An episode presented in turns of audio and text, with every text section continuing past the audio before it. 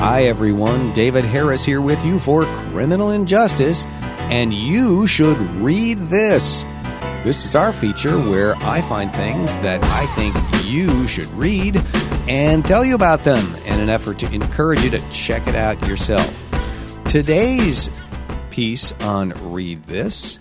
Uh, this is from Crime Story, a website that's out there, and it is a piece called The Real Target of the Jussie Smollett Charges is a Progressive Prosecutor. This is written by Paul Butler, a fellow law professor and friend, and a guest on criminal injustice. Back on episode 64, he was on to talk about his then new book called Chokehold. Here is the gist of what Professor Butler has to say in this article, and of course, we'll put the link up on our website. You may remember the saga of Jussie Smollett and the Chicago Police Department. Um, Smollett got himself into a lot of trouble. He was, of course, the actor on a very popular television show, and uh, his career maybe seemed to be flagging a bit, and he turned up in Chicago claiming that he was the victim of a bizarre hate crime, uh, some of it invoking President Trump's name and things like this.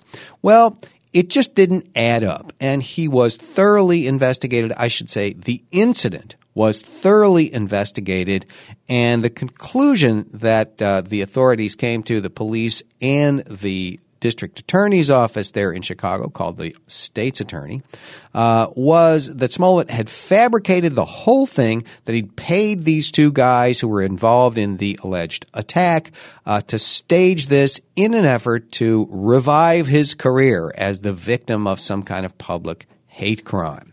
Well, he was charged, but then almost as fast as he was charged, uh, the charges against him were dropped. State's Attorney Kim Foxx of Cook County uh, decided to drop the charges against Smollett and put him into a diversion program. You know what those things are. These are for people who have no criminal record, first time offenders, and guilty, if anything, of low level crimes, um, that uh, uh, they would go and they would be on a kind of probation, they'd do community service, and that would be that. The idea is to keep people out of the criminal justice system. And this is the kind of platform that Kim Foxx ran on and was elected uh, because she ran on uh, to keep people out of the criminal justice system. She is rightly described, and I have described her here as one of the newly elected progressive prosecutors uh, in the United States. Uh, and uh, she had created this program uh, because she promised to do things like this, and it was going along pretty well until Jussie Smollett qualified for it and was given the same benefit. Well, the howls of outrage were pretty loud. You may remember. How could it be that this famous actor could send the Chicago police an incredible public wild goose chase all based on his own lies, uh, and all for the purpose of reviving his own stalled career. It was offensive, it was terrible, and the prosecutor should never give this guy a break. Uh, Foxx, for her part, simply said, well, look, we're treating him just like everybody else. He fits the program, therefore he gets the benefit of the program.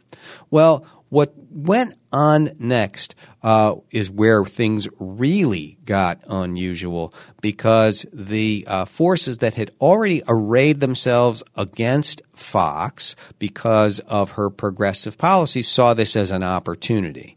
Uh, the police union in Chicago was pretty blatant about that. We want her gone and we're going to try to use this, uh, and it's perfectly appropriate to protest that action and to use it.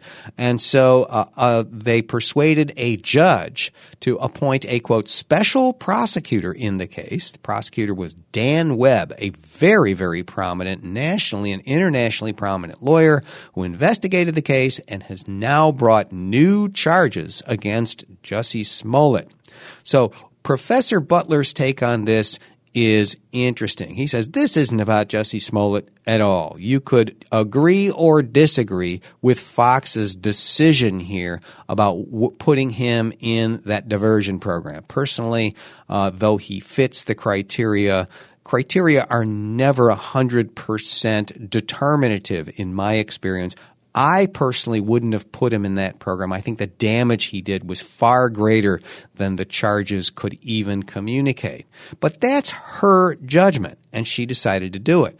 But Butler says the point of this is not whether Jussie Smollett is guilty.